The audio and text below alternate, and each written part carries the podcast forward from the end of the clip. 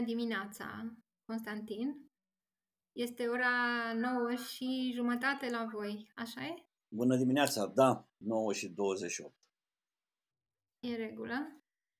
Um, ne vom întâlni din când în când cu, eu cu tine și cu colegii noștri uh, de pe online în uh, seria pe care Telescop o deschide cu podcastul ăsta, pe care l-am numit Eduscop cu capa. Um, și uh, vreau să te întreb cum te simți. Știu că tu ai mai făcut uh, uh, genul ăsta de emisii, că au fost radio, că au fost uh, zoom-urile, să spunem, din ultimul timp. Păi să vedem cum, uh, cum reușim să, să, să devenim sau să avem misiuni interesante pentru profesori, pentru părinți, pentru oricine interesat de, de educație și să vedem care sunt, uh, cum putem uh, potrivi interesele și curiozitățile și pasiunile noastre cu cele ale colegilor noștri, cum am zis, colegi ca profesori, dar și ca părinți și nu numai oricine interesat de educație. Deci să vedem cum le, cum le, cum le potrivim și cum aducem uh, subiecte interesante în discuție, în așa fel încât să ne încurajăm unii pe alții să explorăm mai mult. Nu să dăm verdicte, nu să facem judecăți, ci mai mult ca să explorăm și să știu, găsim po- posibile soluții câteodată sau măcar subiecte de, de analiză. Până la urmă, noi suntem doi profesori obișnuiți tu predai științe, eu predau matematică în țări diferite în momentul ăsta uh, și uh, cred că din discuțiile noastre uh, personale ne-am, ne-am dat seama că nu este suficientă discuție despre educație, deși se vorbește mult, dar subiecte uh, care să fie mai așezate, uh, poate din motivul ăsta am simțit și noi nevoia să, uh, să ne să ne arătăm în, în spațiu public. Um, hai să începem. Prima parte, um, te invit să alegem fiecare dintre noi uh, și așa vom uh, face de fiecare dată în primul sezon uh, două știri uh, din ultimele zile, săptămâni, care sunt importante în România și în lume. Um, le-aș, uh, eu le-aș, le-aș uh, uh, enumera pe ale mele, o să te invit să le spui mai întâi uh, și pe ale tale și apoi câteva, câteva lucruri despre fiecare foarte scurt. Uh, începe tu. Um, pen, pentru mine, uh, discuțiile despre două ar fi. Una despre uh, aceste teste standardizate uh, care s-au introdus anul ăsta și pozitive, negative, primele impresii, reacții și așa mai departe, dincolo de partea emoțională. Și a doua, care este una dintre durerile mele și na, acum văd că s-a mai făcut și al doilea pas, încet, încet, către standardele de performanță, cum poți măsura învățarea elevilor cât de cât unitar, ca să poți să ai uh, o anumită descriere a ceea ce pot face copiii, care să fie la fel și la noi la Buzău și la Cluj și la țară și la oraș și mai departe, cât de cât. Deci cam astea două ar fi, asta va, cea de-a doua va reveni în discuții foarte mult, probabil că prima cu testele, de moment ce trec testele, o să fie uitată până la, la anul. Da, cam așa. Ok. Um, aș, o să am și eu o întrebare pentru tine legată de aceste standarde. Uh, pe care o pun chiar acum. Uh, m-a întrebat la un moment dat cineva, păi bine, dacă se introduc standarde, înseamnă că uh, ceea ce ar trebui predat și felul în care ar trebui evaluat un copil într-o școală foarte izolată ar trebui să fie același lucru ca felul, la fel ca uh, într-o școală din mijlocul Clujului, ca să dau așa un exemplu? Uh. Da și nu. Tocmai aici partea bună a, a a standardelor de performanță, pentru că poți urmări evoluția copiilor. Noi, prin grupul, când am făcut la, la, la Augustin uh, această harta competențelor, tocmai asta este ideea. Uh, că uh, poți urmări progresul copilului și l ajuta să treacă la o etapă la alta, chiar dacă este rămas în urmă. Deci poți să ai copil la clasa 7 care la nivel de clasa 5 -a. Dacă tu îi predai la nivel de clasa 7 deja doi ani în urmă.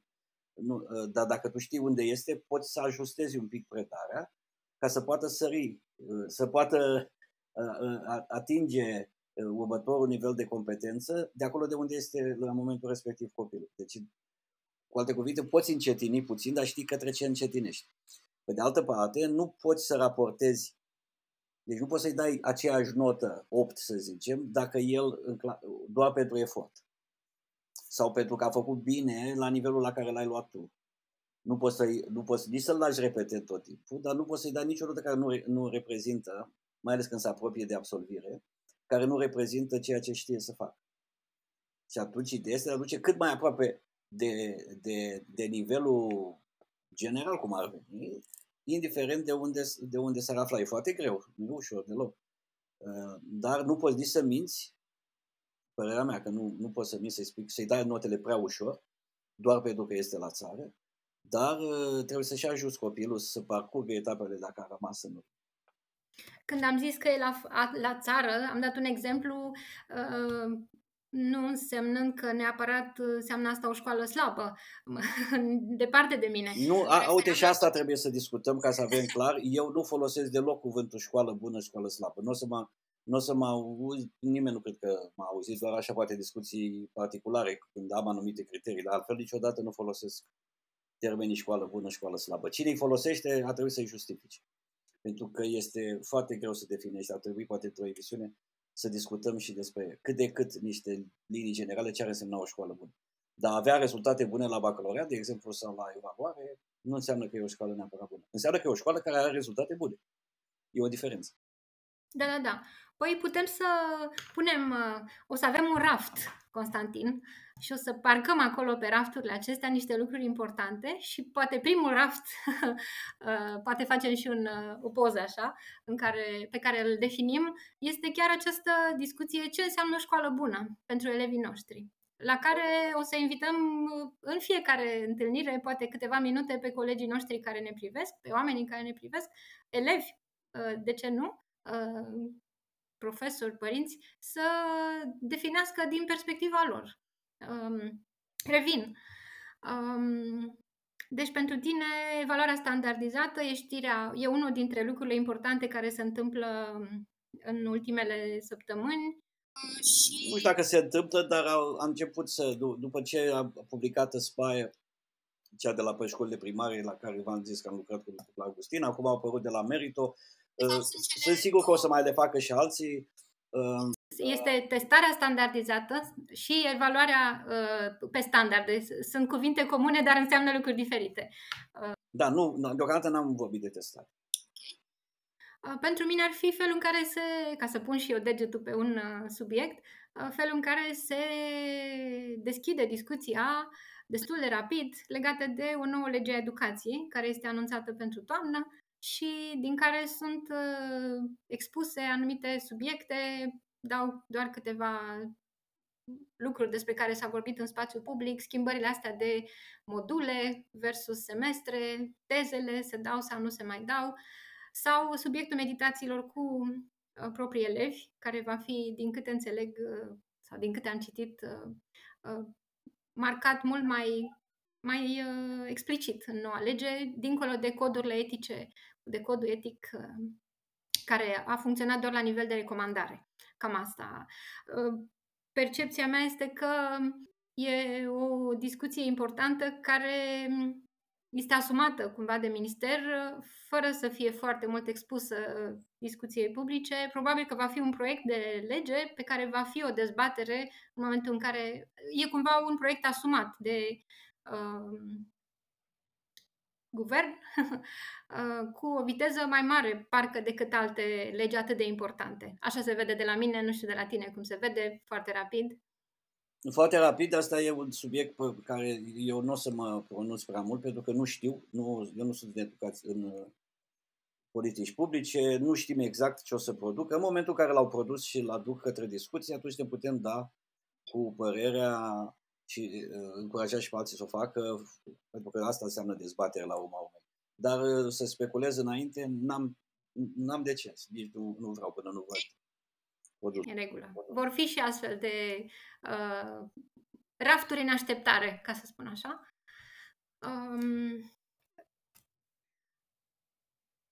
partea a doua Aș vrea să te întreb dacă în lume ți-a atras ceva atenția, uh, nu știu dacă ai apucat să te gândești, dacă ți-a atras ceva atenția legat de ce se întâmplă în uh, tendințele, să zicem. Știu că sunt, tu faci pe pagina ta de Facebook niște uh, așezări așa periodice a felului în care se mai îndreaptă sau se, se mai duc uh, discuții sau anumite cercetări sau anumite uh, reforme, din uh, pro- procese de reformă, pentru că ele durează pe, pe intervale mai lungi de timp, pe perioade mai mult de timp, asumate de anumite guverne. Dacă ți-a atras altceva, un singur lucru, atenția din, ultimul, din ultima perioadă?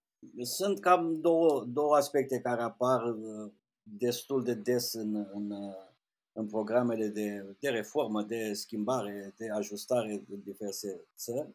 Una ține de o anumită întoarcere la lucrurile de bază, uh, să, s-a ajuns și e, e destul de tentant pentru că sunt atât de multe lucruri noi cu tehnologia și așa mai departe. Să, să-l facem pe copil să aibă ori prea multe materii, ori la materii, la fiecare materie o mie de lucruri de, de făcut și uităm să ne concentrăm pe învățarea lucrurilor de bază. Uh, eu am mai scris despre asta la, de exemplu, în Australia au au introdus un sistem, uh, un sistem, au început acum să introducă o abordare KonMari. Chiar așa ei au numit-o așa, nu eu. Cum anume? KonMari, de la, de la doamna designer din Japonia, care spune să, să scoți, să, să încerci să faci curățenie prin casă și atunci lucrurile de care n-ai nevoie, le scoți și le dai deoparte și chiar le arunci. Iar alea care sunt de valoare le pui în evidență să vadă. Și atunci ei au, au eliminat uh, tot felul de materii care nu și aveau rostul, iar din materiile de uh, uh, astea comune care le face toată lumea, au, uh, o să pună accent pe lucrurile uh, fundamentale, lucrurile de bază. Ceea ce consideră specialiștii în domeniu că fiind de bază. Domnule, faci chimia, ce trebuie să știi mai întâi și mai întâi. De, uh, și asta cam apare. Am văzut că și în Anglia apare destul de mult. Germania au fost totdeauna. Au stabilit cu treaba asta. Și a doua care apare din ce în ce mai des, de fapt sunt trei, dar a doua va să fie dublă, este ideea de interdisciplinaritate. De a face unități de învățare în care nu doar să aduci elemente de la alte materii, deci nu doar să vorbesc eu despre istoria științei la orele de fizică, să zicem, dar să găsești activități de învățare în care să fie anumite abilități și competențe care să țină de interdisciplinaritate, nu doar de a avea cunoștințe din ambele domenii. Și asta a apărut și e corelată de ce în ce mai mult cu, cu conceptele, cu învățarea conceptuală. De exemplu, la IB, asta e linia totală de la anul pe care se merge de la cei mari la cei mici, dar am, am văzut să scrie foarte mult pe chestia asta, nu numai, nu numai la IB. Sunt o groază de lucruri despre care am putea să vorbim. Um, o să mut un pic accentul în partea finală a discuției noastre. um, ca să reiau puțin, am parcat subiectul cu ce înseamnă o școală, l-am, l-am pus pe raft, ce înseamnă o școală bună. Uh, poate sunt colegi care... Să ne scrieți! da. Uh, fac o mică paranteză. Uh, a fost acum de curând, uh, s-a reluat concursul Școală Europeană. E un sistem de aplicare în școlile din România la un fel de concurs uh, în care se dă pentru trei ani de zile un, um, o, nu doar o pancartă, ci un titlu de școală europeană după un sistem de evaluare a felului, a unor criterii de uh, performanță, de um, bun management. Uh, ar, am putea să începem de acolo. Și ce să face cu asta? Că doar se dă sau și ei școli, școlile europene colaborează? Um, e legat de, și de felul în care proiectele europene în care fiecare dintre școală este implicată sunt uh, um, importante pentru comunitatea școlară. Că sunt, sunt aici niște aspecte, că și despre asta trebuie să mai discutăm, de, de sisteme în care ierarhia și competența și concurența, scuză-mă, ierarhiile și, concur, și uh, concursurile și competițiile sub motorul și să văd peste tot cum este sistemul românesc, sau altele care ele, ele există, dar țin mai mult de recunoașterea anumitor valori și așa mai departe. Da, și în plus colaborarea, că degeaba ești membru în asta. Ideal ar fi, ok, sunt membru, am făcut lucrurile bine, bucuria mea, meritată. Și al doua ar fi, ok, acum dacă sunt membru, pot să colaborez cu alții, unde o duc mai departe sau doar asta este? Da, e o întrebare la care merită să ne gândim. Dacă nu cumva, e o întrebare pe care o am eu, să zicem personal, dacă nu cumva um, respectarea legislației, respectarea, să spunem, anumitor um, item și a unor chestiuni, până la urmă, birocratice, dacă nu cumva ne consumă atât de mult timp încât când tragem linie, câștigăm sau nu câștigăm o competiție sau un proiect european, dacă nu cumva atunci când tragem linie, nu ne mai rămâne suflu să vedem uh, în fond care sunt lucrurile importante care rămân uh, legate de două, trei chestiuni pe care toată școala să le cunoască și să, să, le, să le accepte că s-au îmbunătățit, să spunem, sau că lucrează la ele, sau că e un proces în care suntem pe un drum. Uh, era un comentariu la uh, lista aceea de, de școli care au fost uh, câștigătoare, uh, destul de critic legat de faptul că pe din afară suntem uh, cu foarte multe titluri, dar uh, în fond uh, orele și incluziunea sau, în sfârșit, valorile pe care le uh, prezentăm ca fiind adevă- uh, asigurate, uh, rămâne să, să discutăm dacă sunt uh, asumate de școală în, uh, în realitate. Ok. Um, o să închid cu o întrebare, Constantin, înainte de uh, deschiderea întâlnirii din discuție din uh, dimineața asta. M-am uitat pe un, uh, urmăresc un site, se numește Travel Remotely, în care poți să te uiți, a apărut acum în pandemie, poți să te uiți live la străzile, sunt oameni care sunt în vreo 10-20 de mari capitale din lume, de la Tokyo până la Istanbul, de la New York, Las Vegas, în sfârșit, toate, foarte multe capitale și uh, sunt niște oameni care au camere video și poți să urmărești zgomotul străzii, uh, în sfârșit, uh, monumente. Sunt oameni care iau imagini video, un fel de Google uh, uh, Map uh, cu camerele pe oameni sau pe mașini și poți să setezi acolo. Și mă întrebam dacă felul în care, dacă ai, ai parașuta, în ghilimele, un elev de clasa hai să zicem a 11 sau a 12 în Las Vegas, de exemplu, uh, sau pentru că sunt foarte diferite, îți imaginezi, nu știu dacă știi, uh, platforma asta e foarte... A, a fost construită, deschisă în pandemie, tocmai pentru că oamenii nu mai puteau călători și atunci puteați, puteai să te uiți ce ai vedea dacă te duce, să spunem, pe străzile din Istanbul în momentul ăsta, cu muzică pe care poți să ți-o setezi uh, după posturile de radio locale, foarte interesant.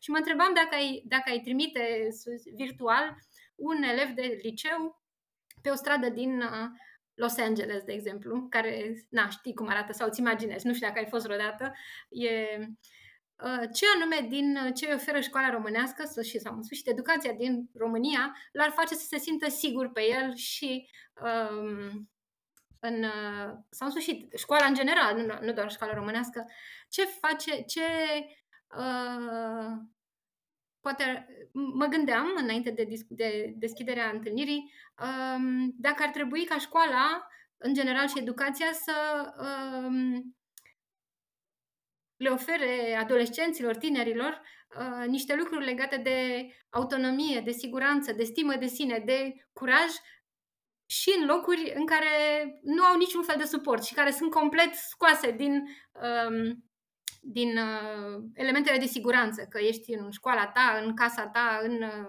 în țara ta, să zicem. Da, interesant.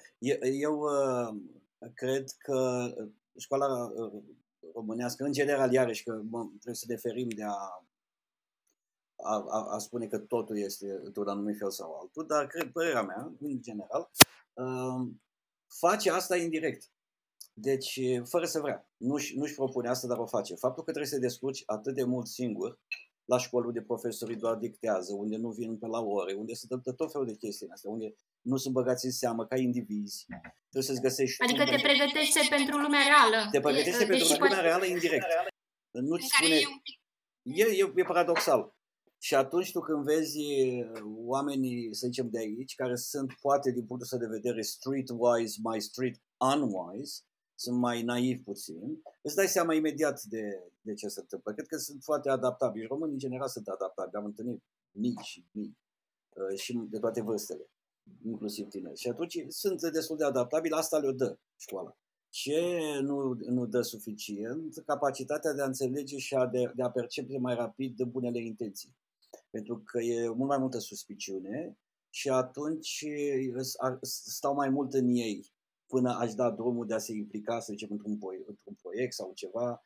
Uh, asta partea cealaltă, dar pentru că există partea pozitivă, uh, le-ar da încredere în ei că se pot descurca. Plus că majoritatea, vorbim de cei care uh, se, se duc la școală și fac un efort sau părinții ajută să facă un efort să învețe, au uh, cunoștințe cel puțin teoretice, practice mai puțin, dar teoretice bune, de, la, au puncte de pornire foarte bune. Nu degeaba să spune când se mai duc părinții cu copii să mut sau pleacă prin alte țări. Doamne, România făcea, păi da, făcea. Matematică, de exemplu, față de ce fac eu, nivelul de clasa 8 a 9 a România, uh, e aproape de clasa 10 la mine, deci cam cu 2. Dar după aceea, încet, încet, ele se echilibrează și trebuie să dezvolți și omul din spate. Asta e altă poveste.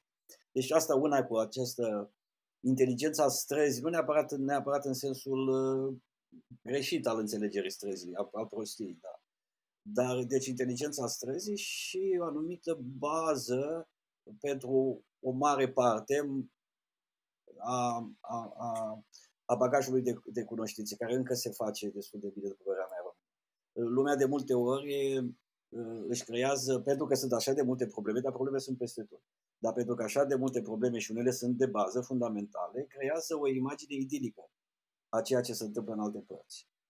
Și e greu să-ți imaginezi că sunt zeci, dacă nu sute de școli în centrul Londrei, unde e mai rău decât la orice școală rău famată, să zicem, din... Deci sunt povești peste povești. Da, da, eu spun mereu ultra, că am lucrat cu atâția oameni care au fost acolo. Eu știu povestile din unele școli din Sydney, dar în Londra mult, mult mai rău. Dar asta nu se... Adică e, sunt medii foarte dificile pentru profesori uh, foarte și pentru copiii care... Da. Exact, exact. Ok. Păi o să discutăm și despre miturile uh, pe care poate le mai micșorăm un pic, le mai ascu- știi cum e când e ceva care se umflă așa, mai, mai ascuțim, mai... Uh, da, da, da, trebuie să fim, exact, trebuie să fim atenți, exact, ce este mit, că și partea cealaltă este reală, din multe școli, dacă îi scoți și adus într-o școală de genul celei la care sunt eu, unde am, am, am noroc că, da, sunt părinți interesați și nu avem probleme cu disciplina, poate să pare ca de pe altă planetă, fără să exagerăm. Uh, deci, deși și aspectul ăsta este ce este diferit, ce pot să învăț, ce nu mă interesează de la ei, ce nu are legătură cu mine. Da. Ok. Bine. Um, 10.51. ne apropiem de final. Mă bucur că ne-am întâlnit în dimineața asta. În următoarele sesiuni o să continuăm cu rafturile pe care punem concepte pe care le, sau în sfârșit, Uh, definiții pe care le clarificăm cumva din perspectiva noastră și a oamenilor care ne urmăresc, cum ar fi ce înseamnă o școală bună. Poate e, e bine să ne gândim așa uh, și să conturăm uh, în fiecare dintre întâlniri câte un aspect, pentru că e o discuție mai lungă. Și cum mai micșorăm anumite sperieturi sau îngrijorări. Uh, pentru că, până la urmă, mm, am putea spune că scopul principal al acestei discuții ar fi ca, dintr-o întâlnire a doi oameni care locuiesc în țări diferite și lucrează la școli diferite și au percepții și, adică eu și cu tine, să uh, apară și uh, lucruri care pot să le fie de folos colegilor noștri.